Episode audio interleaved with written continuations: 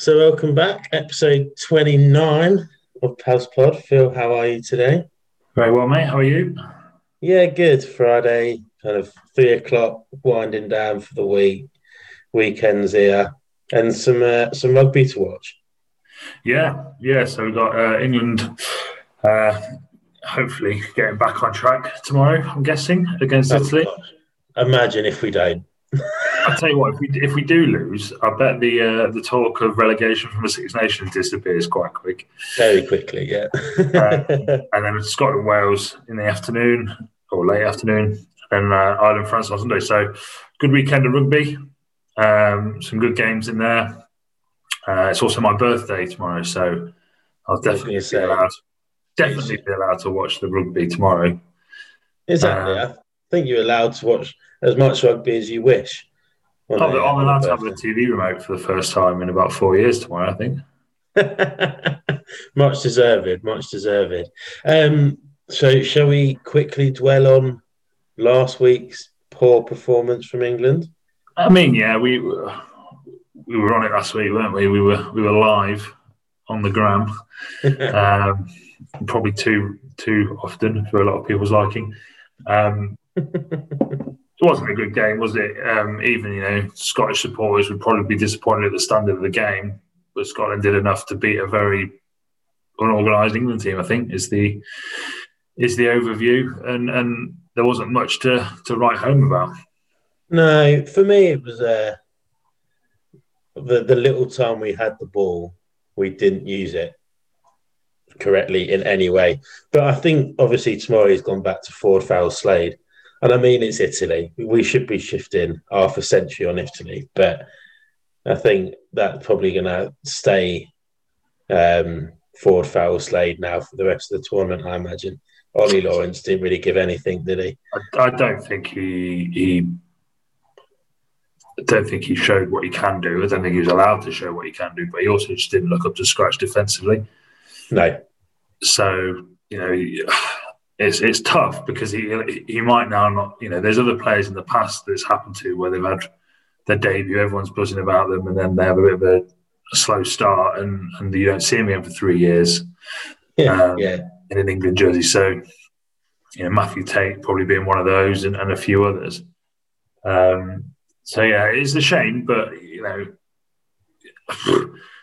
they're meant to be the best players in the country and last week they were probably outshone yeah. quite badly by by Scotland, who are not deemed to be of higher as higher quality. No, definitely. I mean, some big names were off, weren't they? Like Billy Vunipola wasn't great. Jamie George wasn't great. Farrell wasn't the committed that he normally seems to be. And I think, I think obviously they'll all openly admit that they were a bit crap. But yeah, it was a shame. I'm surprised that uh, some of the selections again this week. I mean, he's changed it up a bit, but it would have been a good time to see some of the younger lads bench at least, and that's not happening. So obviously they're they're just uh, going to try and cap him for 20 minutes on the last game of the Six Nations, so they can't go and play for uh, any of the other home nations. Well, I think also that you know they, they've delved into this idea of the Sarries lads will be fine. You know, they've trained, they've kept themselves fit. I think this is a good an opportunity as any against Italy to you know keep that fitness going. Obviously, Jamie George has been on on the bench, I think. Yeah. Right. So he he obviously has impressed so poorly that he's been dropped to the bench. But the other Sarries lads just need the game time. You know, you can train as much as you like. It's the old adage that you know, train hard, play easy. It's just not the case. You know, you need to be playing regularly to just to get into the game and get used to the the flow of game. So we'll see. It'll be uh, well for me. It'll be highly entertaining if Italy win um, because I'm an Italy fan. But um, that's not been so easy to watch either over the last few years. But yeah, we'll see. I mean, the other games, you know, the Scotland Wales game could be interesting because. You know, if Scotland go down to 14 men, it might be a game because Wales don't seem to be able to play against 14 as well as they can play against 15. No, no. this is true. And I mean, annoyingly, the Scots actually look like they could carve most teams up at the minute. I know defensively we weren't on point last week, yeah, whatever. I mean, we conceded one, should have conceded more, but I mean, if Finn and Cameron Redpath just play like they did on Saturday, they're probably not going to. The Welsh probably aren't going to stop them very easy getting points on the board. No, but I can't remember who I was talking to last week. But I thought George North looked really good at 13, Mm. um, which is you know is, is positive for Wales. Um, and, and and Wales were actually before before the red card were on top uh, and looking quite good. The the red card kind of confused the game for everyone, I think, because the Irish were like, "Oh God, now we're going to get hammered," and the Welsh, for some reason, felt the same. Yeah, So um, it'd be interesting to see that game. I think that could be quite a close one. Personally, I think that might be quite a good game Saturday Yeah. afternoon. the Irish just did that thing of right. We need to uh, just keep the ball moving now. Don't let him set, and it worked for him, didn't it? For a majority. And also, I thought defensively, Ireland were absolutely awesome. Mm. You know, you're one man down, and and you know, having been in that position a couple of times myself, you, it almost galvanises anyone, everyone. It makes them realise they've got to do that little bit extra work. When you know, if, if sometimes you feel like if your team could do that when they've got 50 men on the field, they'd be world beaters. But for some reason, having one, one less man seems to really help a lot of teams out. Yeah, definitely. Uh, and final game of the weekend: Ireland and the French. I mean, I can only see France winning that. There's, I can only see France winning the tournament now. Um, I, know that they're only playing Italy, but I don't feel like they got out of second gear. And that um, Du, Dupont Dupont. nine, Yeah. he is just different gravy. He He's, is. yeah, there's a lot of talk about him being the best nine in the world at the minute, which Well, is Aaron, Aaron Smith, the Kiwi scrum half, said so. Hmm. on, on Twitter or Instagram yesterday. And, um, you know, when you're getting kudos from him as being Yeah. the best player in the world, then you're probably doing all right. But um, yeah, yeah, he, he was class. And I think the French, you know, they, they're quite a young team, but a really well drilled, really well motivated team. Um, and Galthié, I know, gets a lot of crap from from the press about being grumpy and hard to work with. Well, he's doing French. something right. Yeah. Well, yeah, yeah, yeah. He's French. Yeah, it comes with the genes. I think the only concern the French have is if they don't get out of that gear because Italy were moving through the middle of the park quite nicely at points. So if the French defence can switch on and kind of look like they should have looked, they should look, then I think it'll be a comfortable, comfortable Grand Slam for them. But I'm not saying that here first. No, I mean Anyway. you're right. The defensively, France looked a bit weak at times, but you know, me and you were we were messaging each other in that first sort of ten minutes of that game. Going, oh god, Italy look all right here, and they had the ball for the first six minutes, where it was, and France touched it three phases and scored from Yeah. like their own ten meter line, and you're like, oh, okay, maybe Italy aren't that strong, so maybe the French kind of weren't fully. Uh, fully focused on what they were doing defensively. But uh, yeah, it's uh, it could be a good weekend. It could be right. Before we move on to the pod, um, obviously, are we both? Let's let's do how we think it's going to finish at the end of the tournament, table wise. Table wise, Yeah, obviously, are we are we going to all the say teams are. the Italians being the wooden spoon this year again? I think yeah, I think they've got to be. I think Italy at the bottom, so we'll have that. Uh, followed closely by Wales. Yeah. Do you think uh, there's a new there's a coach turnover then if Wales finish there? No, Is that a not this year. Not, Not, this, this year. year. Not this year. Next year maybe. Um, Scotland, and England will be on the same points. So we'll be just down to points, then Ireland, and then France. I think. So you think it's going to be France, Ireland, Scotland, and England? Interesting. Not sure. I'm I'm I'm wondering if it'll be France, Scotland, England, Ireland that way. But we'll have to wait and see. I, I think. I think England will beat Ireland. yeah, Ireland will beat Scotland. So they might all be on the same points. To be fair, yeah, but Ireland will have the better points difference. yeah. I guess it depends how many points we all ship against Italy and will come down to who can go three figures on Italy and really embellish themselves for second place. this is where we go and put 20 past them, smile, and then call it a day. right. Um, this this week's pod, Josh Pooley, good lad. Yeah. Um, known Josh since he came back to a bit about 15, 16. Um, you'll hear in the podcast about his uh, his tennis career that sadly never really took off for him. Um, but he he's just very down to earth lad. You know, works mm. hard and, and has had a bit of a change in the last 12 months or whatever it's been um, to to his lifestyle at Nottingham. So really interesting. I thought Josh was very honest and open about everything, and we thank him for that. And, and you know he's he's quite excited to uh, keep in touch and keep involved with us going forward. Yes, yeah, no, I think it's uh, it's nice to have a, a, a rugby player in the limelight still, as such, being brutally honest about the decisions people have made and how that impacts him and his, his teammates and his job at the end of the day. So yeah, no, it was good to chat to him. We'll have to. We're, we're going to get him back on one of the live shows at some point, aren't we? Or probably a few times because he's down the road. Um, sh- should we get into it? Do it. Do it. Done it. So here we are with Josh Pooley. Josh, how are you doing? Very well, thank you. Yourself? Yeah, good, good. Um, so just normally we just give a little intro to uh, to people. I mean, a lot of people are going to know who you are at Pavs, but you were a, a, a tennis genius, supposedly. I'm sure we'll uh, we'll come back to that at some point. Um, you started playing rugby from an early age. Uh, what age did you start playing? I think it was five or six at Pavs. At Pavs. Okay, yeah. cool. Um, I mean, you don't have to start at Pavs to be on the podcast, but it does help. Uh, and, and, now you're uh, you're at Nottingham Rugby. Um, but obviously, you said you started playing at a young age. Why did you get into rugby? Oh, I can't really remember at that age, but I think it was probably because the old man was keen into it, and I was probably a little bit boisterous for my age. And I think um, yeah, that was about it. And then I enjoyed it all the way through till I think until I stopped to obviously take over the the tennis genius side of things when I was about, I think it was 10, 9 or 10. Should we uh, delve into the tennis genius thing now, Phil?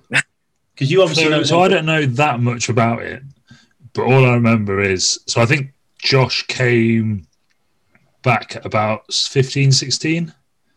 Yeah, 16, I think. 16. 16. So Josh would have come straight into a team I was coaching. I was coaching the Colts at Paviors, I think. So Josh came in back then for a season or two. And his dad, I remember his dad coming over and goes, "Oh yeah, he's just started back up. He he was going to be a really good tennis player, but I can't remember what happened. But he decided he didn't want to do it anymore." And I was like, "All right," you know, I was thinking, "Oh, all dads think their son's amazing at tennis." And then I can't remember who else told me, but someone else, said, "Oh, you know that Josh Pooley? He's amazing at tennis." and he just like, and he just stopped. And so, and then I had, um, I got quite a few friends in the tennis arena, uh, one of them actually runs the Nottingham Tennis Centre now. So I remember discussing Josh with the guy. And he goes, "Oh yeah, he was class. He was a really good tennis player." So, so why why did you why did you can the tennis in, Josh?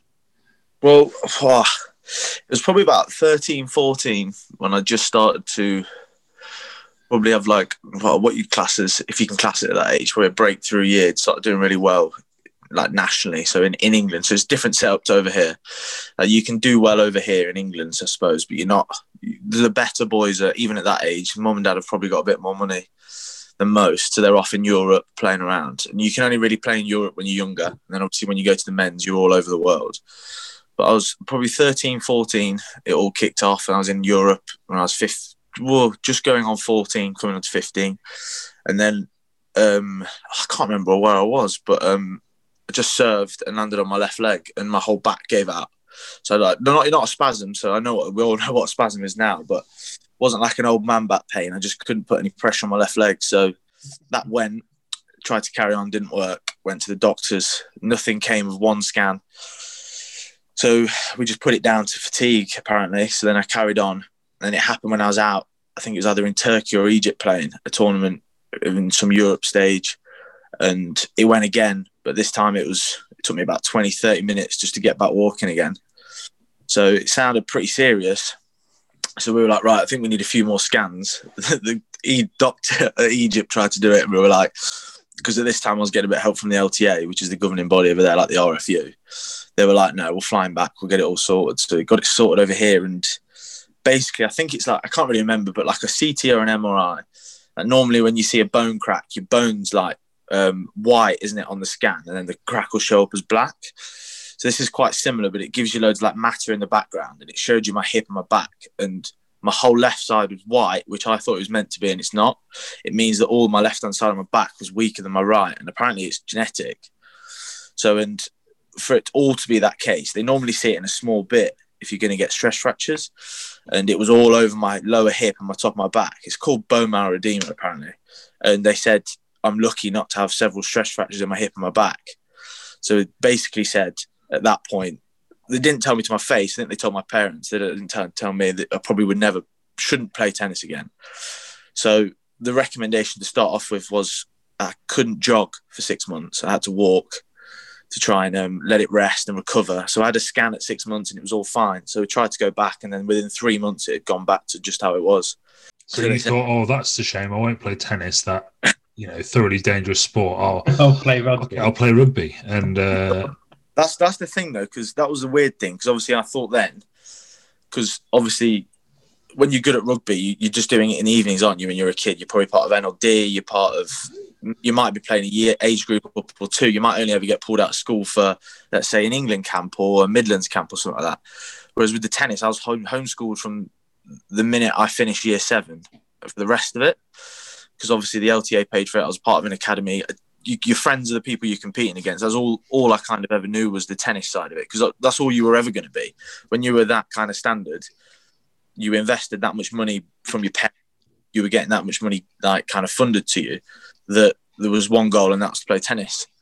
So, yeah, quite strange. But then it happened, and then when I said to the doctor, "Is any way I can play any more sport?" because I hated school because I'd never been. I was like, I don't really want to go to college and fucking uni because I can't, I can't fucking stand it. Because like all my home, my schooling was my mum shouting at me, telling me I'm not doing it properly. So I was like, I'm not going to school. I'm not doing college, which I ended up doing both. But he was like, Yeah, you can, um, you can do any sport that's not repetitive. So I was obviously training five or six hours a day, and I was right-handed, which it won't make make much sense to you lot. But being right-handed, I'm transferring a lot of weight to my left-hand side all the time. So landing when I'm serving, I have like forehand, any like volleys, you're putting most of your weight through your weak side, which was knackering me obviously in the in the long run. Mm. So just said you're gonna have to can it in. I was like, okay, I used to play rugby, and that's when I got.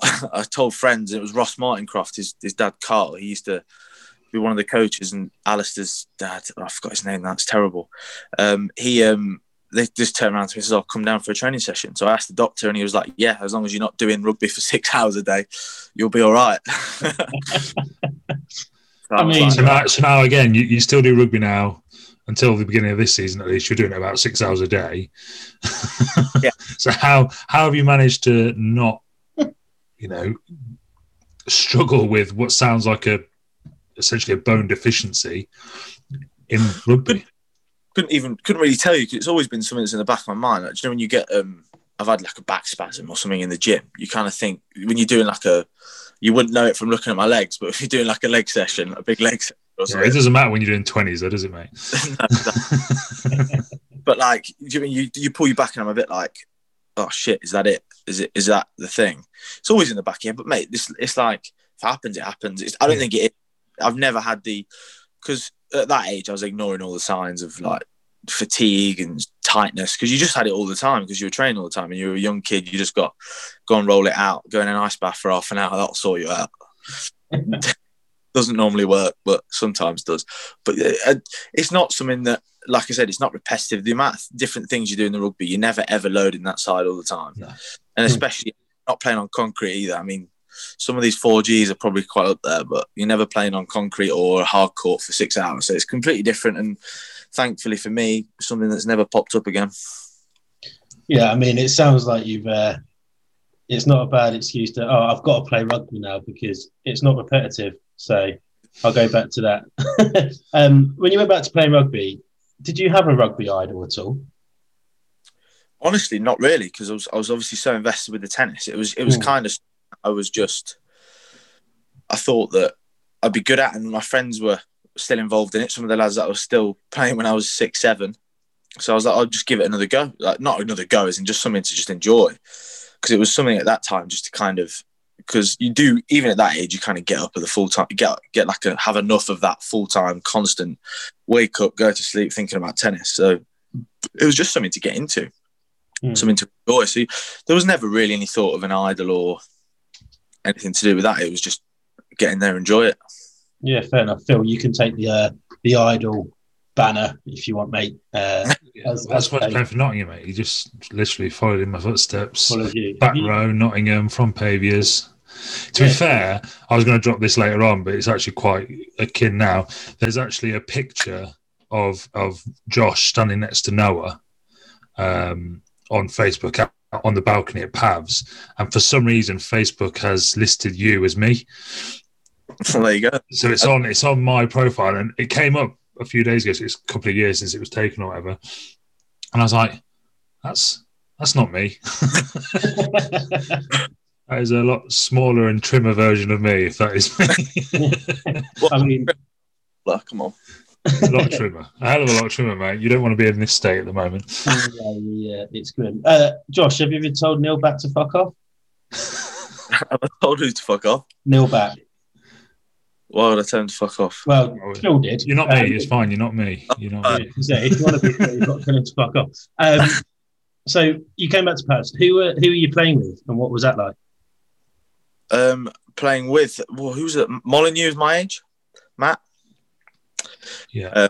there's, there's literally I don't think there's anyone else in that team that carried on really. It was kind of because you got to think at that age it's that 16, 17 group as well, isn't it? So it's like the the age where the uh, the drink starts coming involved and the college starts involved, isn't it? So a lot of lads filter off, a lot of lads don't come to training, but that so that was kind of it was kind of an in and out age group, I suppose. But we were still, I think that age group was the I don't know how the, the Colts have been getting on since, but we were very, very successful at that age group.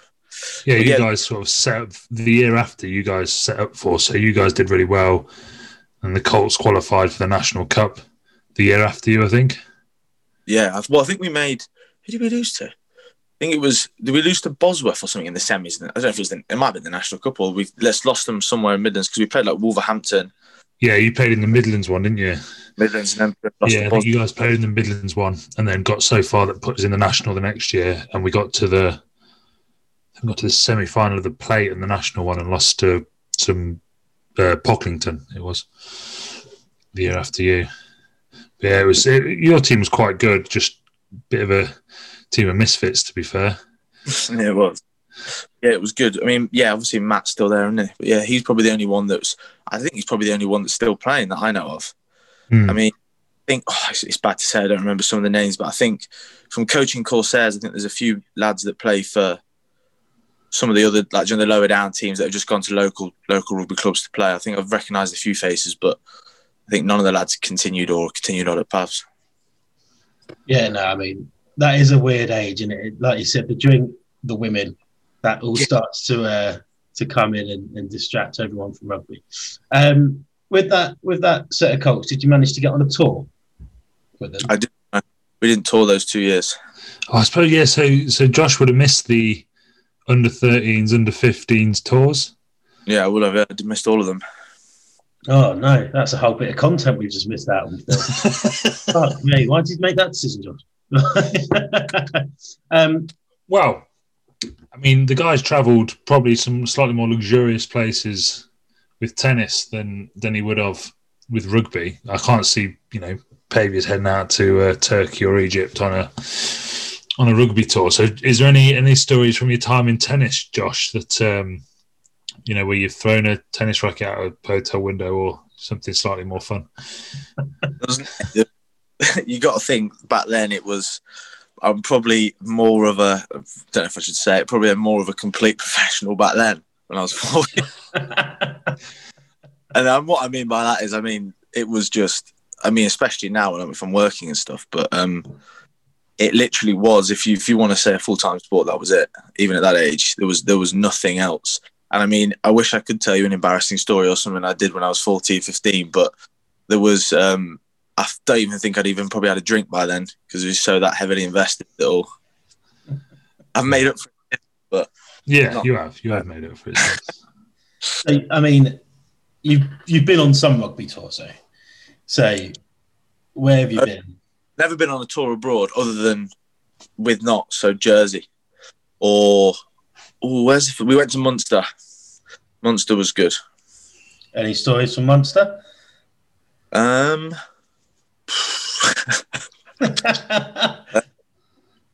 to How have you think. found such a squeaky clean guest, Phil? You never get squeaky clean fucking guests on here. Not really too bad, to be fair. I mean, we're because again, you got to think again. That's probably the tour to Munster is when we're out, and our coach was Ian Costello at the time, who was a Munster, was ex Munster coach, and the coaches. Uh, he was that first time back in Ireland, I think, for a while. So he came out with us. We obviously managed to separate ourselves, but um, again, I mean, also Nottingham had got previous in Munster, so didn't really want to there's nothing. harness that anymore. No, but we didn't. I can't remember. Don't think anyone got up to anything too stupid. To be fair, I mean, we did play, try and play a game of, and again, this is probably throwing myself and a few others under the bus, but we um we were in a very nice hotel, and they had like um, can you imagine those Christmas baubles you put on the trees? And from this this hotel kind of went diagonally up, well, as a square, we went straight up to all I think fourteen floors, but it was just in a almost around, almost like a prison. But it was a very very nice prison that went straight up, and from the ceiling hung these huge balls. And the first thing the receptionist said when we went back out was just, "It's been done before. Just don't swing the balls because they come right to the balcony." And because obviously you think about it at the time, you that'd be a stupid idea. Then we've come back, and a few of us have thought it'd be a good idea to try and grab one, and which we did. And then I think one of the lads, I'm not going to say his name, pushed it, and I've had to theoretically, theoretically jump in front of it to it not smash the entire glass in front of our apartment window and send us. We uh we had two security guards run up and we had to pretend to be asleep with the lights off as you do, but that was about as about as stupid as it gets. But yeah, that sounds like more of a, a naughty schoolboy technique. Turn why we did it either because we left the door open waiting for someone to come in. So we, he probably saw us switch off the lights and go to bed. But Nothing to see. Easier, easier just not to comment in it. Um, so let's get some before we move on to some other stuff. We have had some questions come in from uh, some people that know you. This is where see you, you've been. It's been squeaky bum time for you since you thought about this bit because I know you were a bit worried earlier. You said some people are throwing you under the bus. Uh, I don't think they're too bad, if I'm honest. But I mean, I'm not the I'm not the one that's have to, having to answer them. First, uh, are your shirt are your shorts and socks surgically attached? That was one question that came in. what do they mean by that? I think it just probably means you wear tight shorts, if I'm honest. Again, that might come back to me doing a lot of leg sessions and having quite large legs, so that might be it. Or those small boy shorts. okay. Wearing under 14s pad shorts. That's Probably would.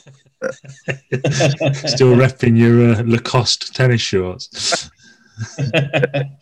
um, one question came from Arv Kendrick. Uh, he says, "How do you put up with your dad?" I knew there would be one about the old man. Um, you, you don't put up with him. You just agree. You smile, you wave, and you hope he doesn't talk for too long. Oh, there's nothing wrong with your dad. All he Ah. does is, is, is he cares about you so much. He cares about you so much. He's a great bloke. He's just incredibly proud of you, um, No. which is a bit deep because I, I think you're a knob. But um, no, uh, Josh's dad is he's brilliant, and I spent a lot of time for him and spent a lot of time with Josh's dad when I was coaching Josh. You know, Jo- Josh is right. He, he does talk, um, but uh, no, he's great fun. Great fun. Great bloke. No, you, no. I think Arv's just alliterating to the fact that he always gives off stick. So I've got back off. I mean, Most people give off. Stick. I was going to say we get a message from Arv about that every week. To be fair, Please, someone talk to me. Um, this one uh, comes from uh, a lad. I only assume you can. Well, you clearly do coach him. Who is your favourite player to coach, And why is it Dylan? it's certainly not Dylan. I mean, I'm um, as you can tell by the comments, I coach a few private school boys who um who haven't come down to earth slightly yet. I think that it's, it's life's all about them, especially Dylan. but um, yeah, no, it's not Dylan. Do you enjoy coaching? No, I love it. Yeah, yeah, I do actually. I mean, the most to be fair, the most rewarding bit was the, was the Colts. I mean, the men's is is there, but I think Corsairs it's not similar to Pavs in a way where you've got the infrastructure and you've got the players already. Do you know I mean people that have been there and the lads that are coming up? Because Corsairs is hasn't had a men's team really that the Colts could look up to and play for. They've kind of been West Bridgford or they get scattered around as soon as they come to the 18, 19 age group, they kind of then disappear. But yeah, I kind of with the with the men's it's it's it is really good and it's good to to coach those boys. And then there's quite we've got the numbers up the last two years which is which is really pleasing. But with the colts i kind of i think i came in with i think there's about five or six of them in training. They kind of dwindled off and then by the end of it we were i think they'd, they'd been knocked out the nld cup early. That's why no one was really interested. But by the end of it we had mid 20 lads in sessions actually enjoying it again. So that was it's rewarding.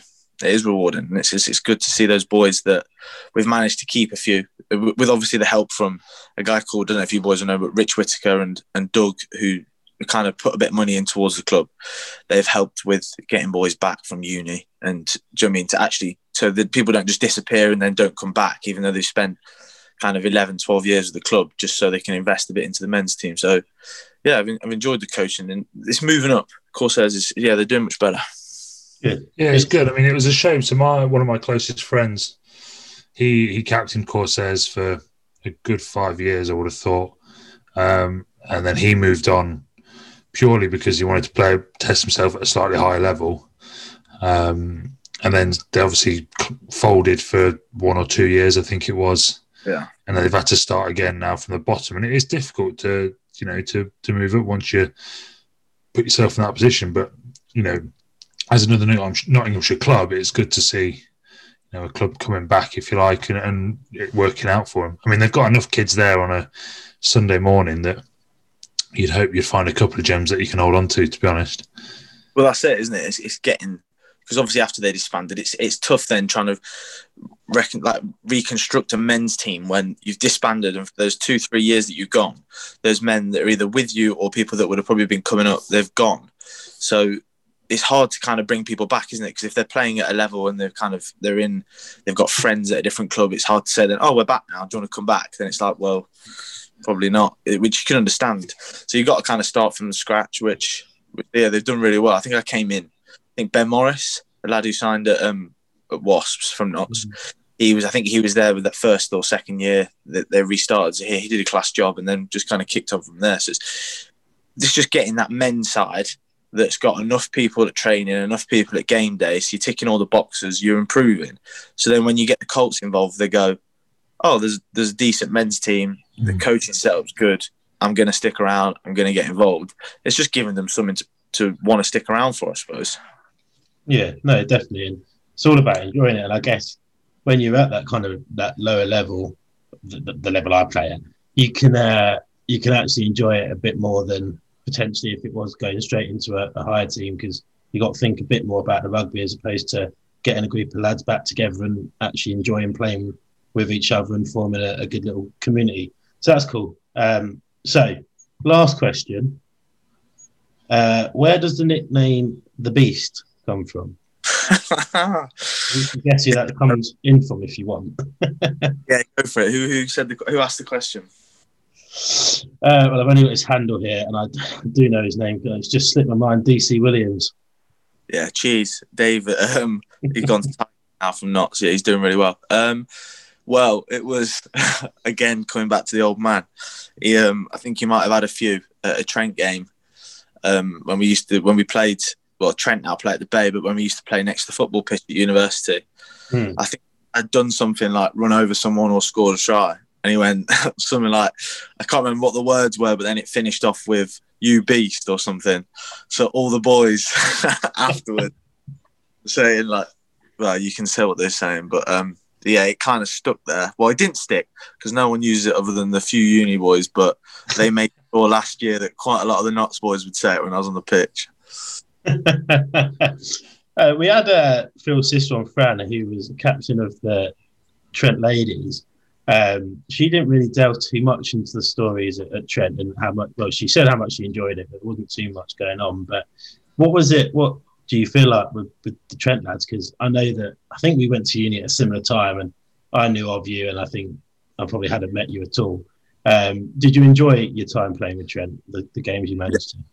That was that was probably if you think of it, Jeremy, you said when you're playing a lower level in terms of let's say you're at Pavs and it's third team instead of the first team, you got to think a little bit, a little bit less about the rugby. You're obviously 100% got to focus on the rugby because it's a very high level of uni rugby and it is still a very high level rugby. In, mm. in the broad spectrum of things, it's a high level rugby, but it's just fucking, it's a good time as well. And it's a good laugh. And you're with, you're with lads and you, in kind of, especially now, it's a bit less drinking on the coach back. Whereas then it was just being freshers and second years and third years, just any away trip, finding any excuse to do any stupid game to get steaming before you've but you get back off the bus and then get in your speedos and do something even more stupid with port and then go to ocean. It was just a good crack, and then Thursday you'd have off, or we'd train with Notts, and then Friday you'd, you'd just be straight back on it again. I mean, it, it was it was a hell of a good time, and I was yeah proud of the achievements as well. Like with throw University of Nottingham under the bus, I don't think we'd won any varsities or we'd won one in the past in four years, and then we went on to win four in a row. So that was always good to stick it to him. I didn't lose a varsity, so that was even more enjoyable of my time being there.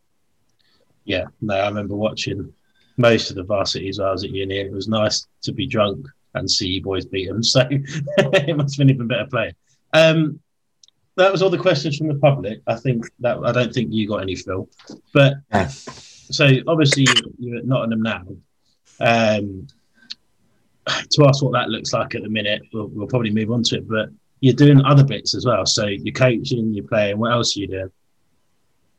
Um, well, I suppose the easiest one is the, the bit I'm doing. So obviously, we got furloughed. So obviously we're full time players, and then before we got, we might get onto funding cuts and stuff, but we got obviously furloughed because of the pandemic, and then in the first lockdown, just kind of found myself doing absolutely bugger all. I mean, I remember me Meg coming downstairs from working, and I've I've got that board of COD. I've downloaded a carp fishing game. I was just, I was like, what the fuck am I doing? And then Meg's looking at me like, what are you fucking doing? I'm like, I don't know. I mean, like, there's only so many times the dog can be walked. She's like, every time I put the lead on her, she's biting it off. I'm like, I don't really know what else to do. So um, decided to well, Meg kind of pushed me. She was like, I don't want you around the house all the time. I was like, fine, get a job. So um, um Kerry's Fresh, which some people might know is like a bespoke um, kind of groceries, kind of fruit and veg website where you kind of order all your bits. I mean, they've expanded a bit now to like meat and stuff, but um, just packing the boxes, sorting everything out in the morning, all deliveries, Wednesday, Thursday, Friday. That was just to top up the furlough. And then during that, Greg Hill approached me, who's played at Pavs. Mm bloke, great bloke, and he um, played everywhere, any Greg. but um, yeah, he offered me a role as like a well, as a trainee financial advisor. So like kind of just to get my exams done. So he's given me a little space in the office, and he's kind of mentoring me through that. So um, so yeah, a trainee FA, and then Kerry's full time rugby and coaching when it comes back. So I'm pretty busy. it sound pretty big. Is Kerry's the same Kerry's which was the, the veg stand by uni? Yeah, yeah. Perfect. So they've yeah. So during the pandemic, there, I think they either it was just before or during they. I think it might have been just before actually. They went to do local deliveries, and now I think they're like nationwide and stuff. They've gone even bigger and bigger, as you can imagine. That sort of business would thrive at the moment. So, so, um, Phil, would you like to uh, get your package out? Yes.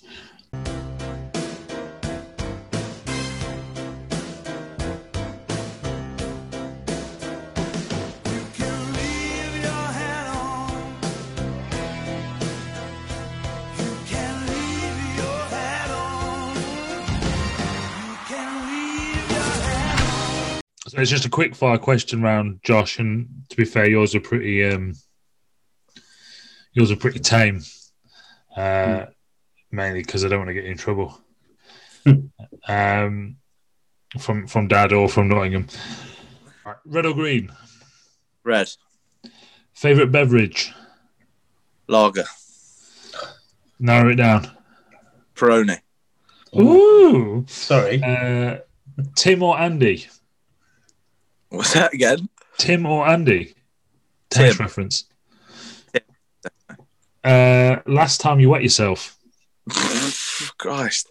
Um, Please say this when I morning. was pissed, at 19 years old. Oh, Well, absolute lie. you're not trying hard enough. Um, favorite rugby position? Eight. Best player you have played with or against? Ooh. With or against? Tom Croft. Against. Uh, Everard or Cobden? Bit of what? What about it? Player, bloke. Just who do you like more? um, both great blokes. I'll go Evs. Uh, favorite opposition?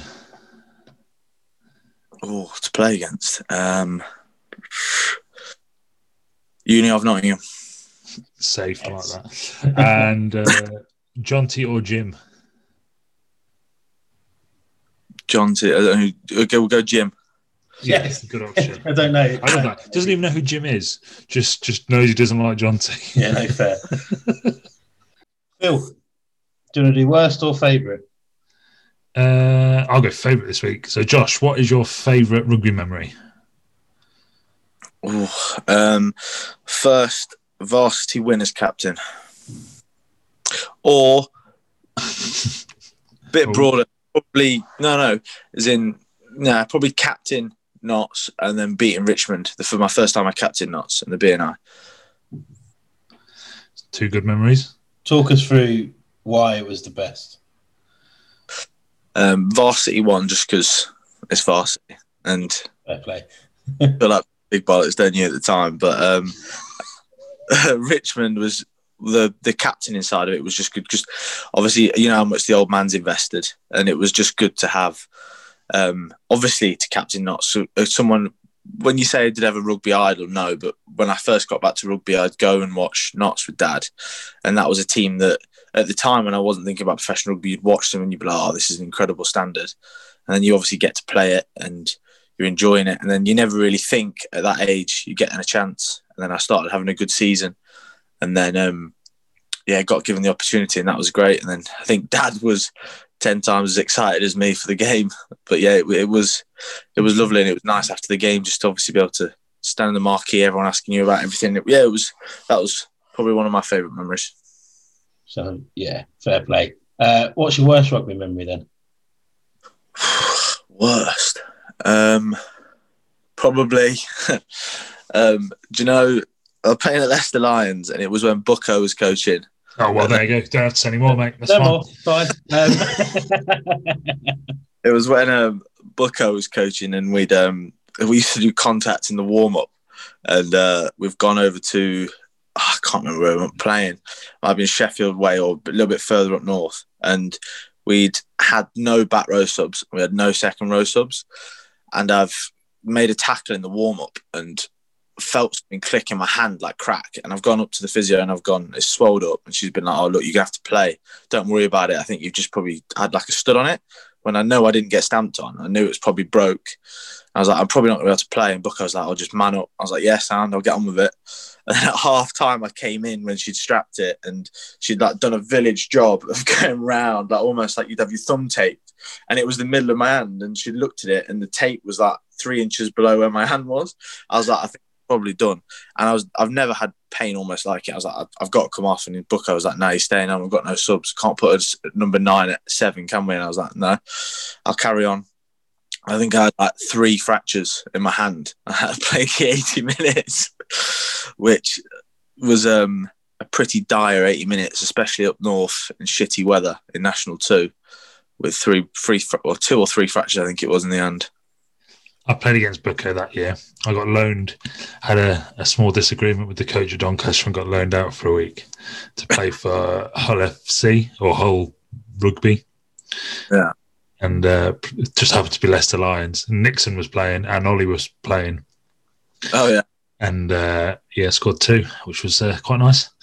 One of which, one of which was a grubber that I ran onto. Thank you very much. Just thought you'd chuck that in there, did you? Yeah, well, if Bucko's listening, I'm sure he'll love that. um, so just before we let you go, mate, uh, we we tend to try and get a little bit more rugby at the end. Um, obviously, I think it was only yesterday or the day before that the championship fixtures got released um, for the new season. Obviously, there was the split. Now there's not the split. Are you looking forward to getting back to playing? Yeah, I am. Regardless of all the funding stuff and all of what's happened in terms of part time, full time, it, it, honestly will just be f- good to just play a bit rugby, just to get back out there, even if it's with. I mean, this is probably the first time in, gosh, as long as I've been at Notts, that it's been almost like a complete change of team. I think there's not a complete change, but the environment is just as good. But it's like I think there's probably six, seven lads that were from last year, if you don't include the uni boys.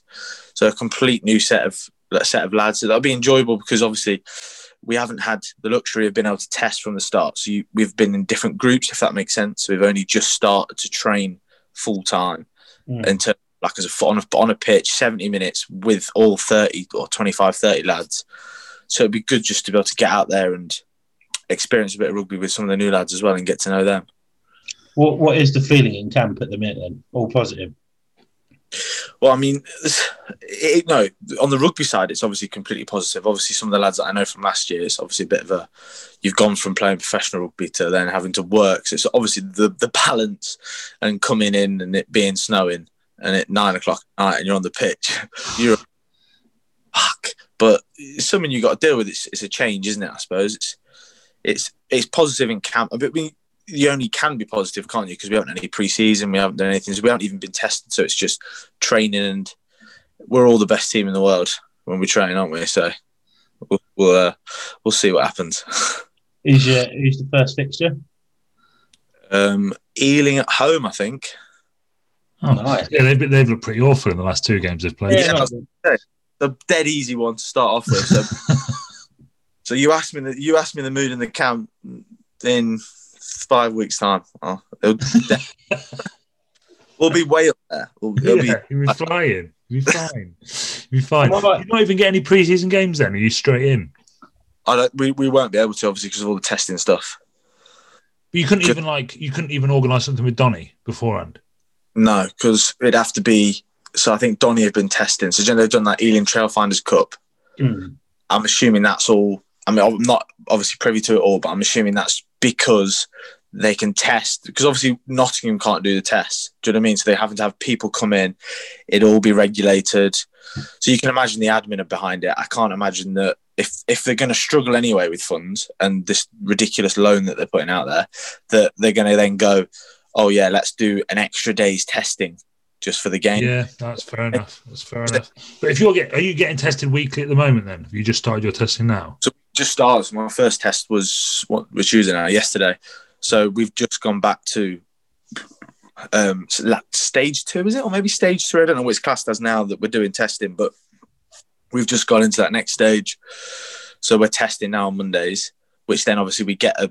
I should get my test results back tonight to know if I've obviously positive or negative. If I'm negative, I can go on and train for the week. If I'm positive, then I have to, the club get notified and they have to look at the footage, see who I've been around. So it's a massive ball ache. But I know, yeah, mate, it's, it's mental on their side. I can't imagine how stressful it's going to be for those, the coaches and stuff. But then when we get into games, obviously we'll have a Monday test, which means that we can then train for the week if we were negative, and then we have a Wednesday test, and if we're negative for that, we can play. I mean, that is that is mad, isn't it? So you can only imagine what, like we were saying before, it's all right for the the boys that are like kind of full time, almost not working. They they train in their bubble, go home, and then they kind of know that if they've got a negative test, that they're going to be fine for the rest of the week. So they, they don't have to worry about the other boys that are there around and stuff like that. Whereas you got to think, let's say there's 32 lads turn up, there's four coaches, there's two analysts or an analyst, or yeah, there's two up there. Then you've got the physio, you've got two S and C interns, you've got the gym guy. They're all either uni, different households. They're at you, some of them at uni households, which probably people are going home and stuff. You're then working. So 30 different lads in different work environments. You can imagine that you get a negative test on a Monday. Imagine what the things are going to happen during the week. So I don't really know. That's going to be the issue, I think. But hopefully that all kind of goes as smooth as possible and, and lads kind of understand that it'd be nice to get things going. So don't go inviting 30 lads around at uni. So if anyone's listening at uni, don't be a dickhead. Yeah, thank you. I know it's easy to be a dickhead. a dickhead. Um, if I was you in your position at uni, probably might have been a dickhead, but don't be a dickhead. yeah, probably not the best examples. Um, but I mean, just final question. First of May at home to to Sarries. I mean, there might even be allowed people in to come and to watch at that point. Is that something that you've spoken about with the lads at all? Looking that far ahead to May, or or not really? Not not the minute. I mean, the minute it's literally just been again because of the testing stuff and because of how you can't be that close to people. I mean, it's a long story short. You literally don't speak to, don't get much time to speak to anyone. You're kind of in, your gym, you can talk during the gym, I suppose, and during the pitch, but then it's just kind of focusing on the gym or focusing on what you're doing on training because you can't hang around afterwards. That makes sense because you guys, you guys will know half the stuff you talk when you're having like chat and stuff will be in the changing room after or before when you just sat down talking about stuff. So I mean, there hasn't been too much. I mean, obviously, you all have a laugh and a giggle. You say we can't wait to do Sarries at home on the, whatever the date is.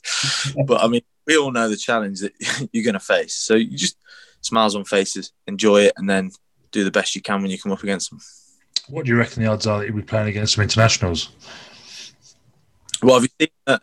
I think wasn't the rumor that there's one international. You get one bye week because Scottish aren't involved and the bye week just so happens to be for Saracens when the international game's on. Oh, funny that, isn't it? Oh, interesting. what a coincidence that is. I mean, that probably is. I mean, if there's anyone out there, it probably is, um, or a few, a massive coincidence and nothing to, to, to, benefit them. Not that I don't think they probably fucking need Billy and Mako playing 80 minutes for them all the time, but I mean, yeah. but uh, I mean, it depends because when you listen to those boys in those interviews, they say that like Mako has been interviewed, doesn't he? Stuff. He's so they're saying that yes, they've been told that they'll be limited in terms of what games they play. I think they get probably told, but um, there's every chance you could come up on one of those weeks when six or seven boys are involved. Yeah, I mean it'll be interesting, won't it? Because I mean they've not got a small squad. Um, you know, we had Lewington on the other week. Um, obviously, they've probably got a small squad at training at the moment because they're having a bit of a trouble with the with the old pandemic. But um, they've got fifty odd players on the books, and if you look at the team that played, all fairness to Ealing, they look like they played all right on the weekend on the brief amount of the highlights that I could mm. hope on watching earlier. Um, the the commentator was doing my head in, so I'd switch it off. Um, but um, the the team they put out is not a first team, or I've, fucking hope for their sake it is not a first team because a lot of those lads were garbage. Um, no, I saw the academy lads in there. Yeah, there was a lot of young lads in there. Fair enough. Um, I'm sure one day they'll be excellent rugby players. Just to come back. Um, but you'd hope that they're going to throw out a couple of you know high profile players every week. The the real sadness is is you know if Harris came to Nottingham in a position where Nottingham could have fans in, you, would probably get the biggest crowd of the year by far yeah. that night or that Sunday afternoon, wouldn't you? Hundred percent. It'd be like that. Uh, that Tonga International was it? Was it Tonga when they had the yeah, yeah, yeah. Like that, isn't it? it? That attracts those fans that are either on the fence about coming or the fans that some sometimes will, will choose something over that over the weekend. Whereas you think, oh crikey, Sarries boys are in it's going to cost me a fraction of the price to come down, and I get to watch them play. So yeah, it was like it was like when Saints when when Northampton came down, and you know I was doing sort of water boy for most that year because I was only 17, 18, but there was like four thousand people at Meadow Lane that day just because Carlos Spencer was playing. was Ashton, and it was like it was amazing. Like the atmosphere was incredible, but it was only because it was Northampton. Like it's not people crawling out of the woodwork to watch Nottingham. No, no. Hopefully by then we'll be able to get some people in because you're right. It would do fucking world of good for the bar takings and and and for the lads as well. I imagine it must feel a bit weird going back to playing to absolute, well, not absolute silence, but must be. Is that at the back of your mind at all? Yeah, I mean, it's, it's, it, it will feel strange. It'll almost feel like a pre-season, won't it? But obviously, you know, there's and again, I was about to say, you know, there's something on the line, but there's no relegation. There is promotion, so you're obviously fine for promotion. What, however realistic that is, you know that you get a few good wins under your belt, and you have absolutely no idea what can happen. It's sport at the end of the day, isn't it? Hmm. But I mean, it's it is going to feel weird, I suppose. I mean, because even though at Lady Bay you laugh, there's ne- never never like ridiculous amount of fans, but because of how where you are and how it's situated, it always seems quite loud. There's obviously always an environment. Hmm. Mark Marky's always seriously good after a game, Hmm. so obviously that's going to be missed because it's just going to be obviously straight off. I'm assuming if fans aren't allowed in, you're just going to have to be doing that testing procedure where you straight off, shower, get in your car, and you're off home.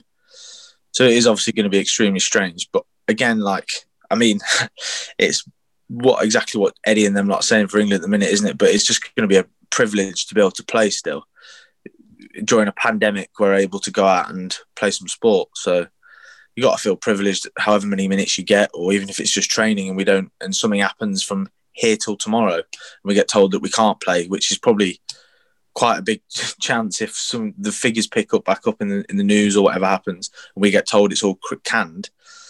You got to just take each session as the way it is, isn't it? Because you've got to enjoy it. Because quite a lot of people are stuck at home and probably can't wait to get out there and train. So I can't really moan about not having any fans when I'm training three times a week, enjoying it with the lads, and then get to go out on the weekend and play against Sarries. So I don't know what Yeah. you're talking about, Josh. I love being at home every day with my three women in the house and uh, not being able to play rugby or see my friends. I absolutely love it. You get to Yeah. see me every week. I do. Well, I see you twice a week, Tom, don't I?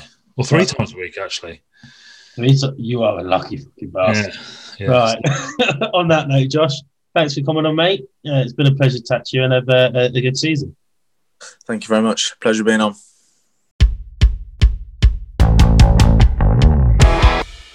There we go. That was uh, Josh Peely. Good podcast. Good. Like I said, very informative, very honest, brutally so.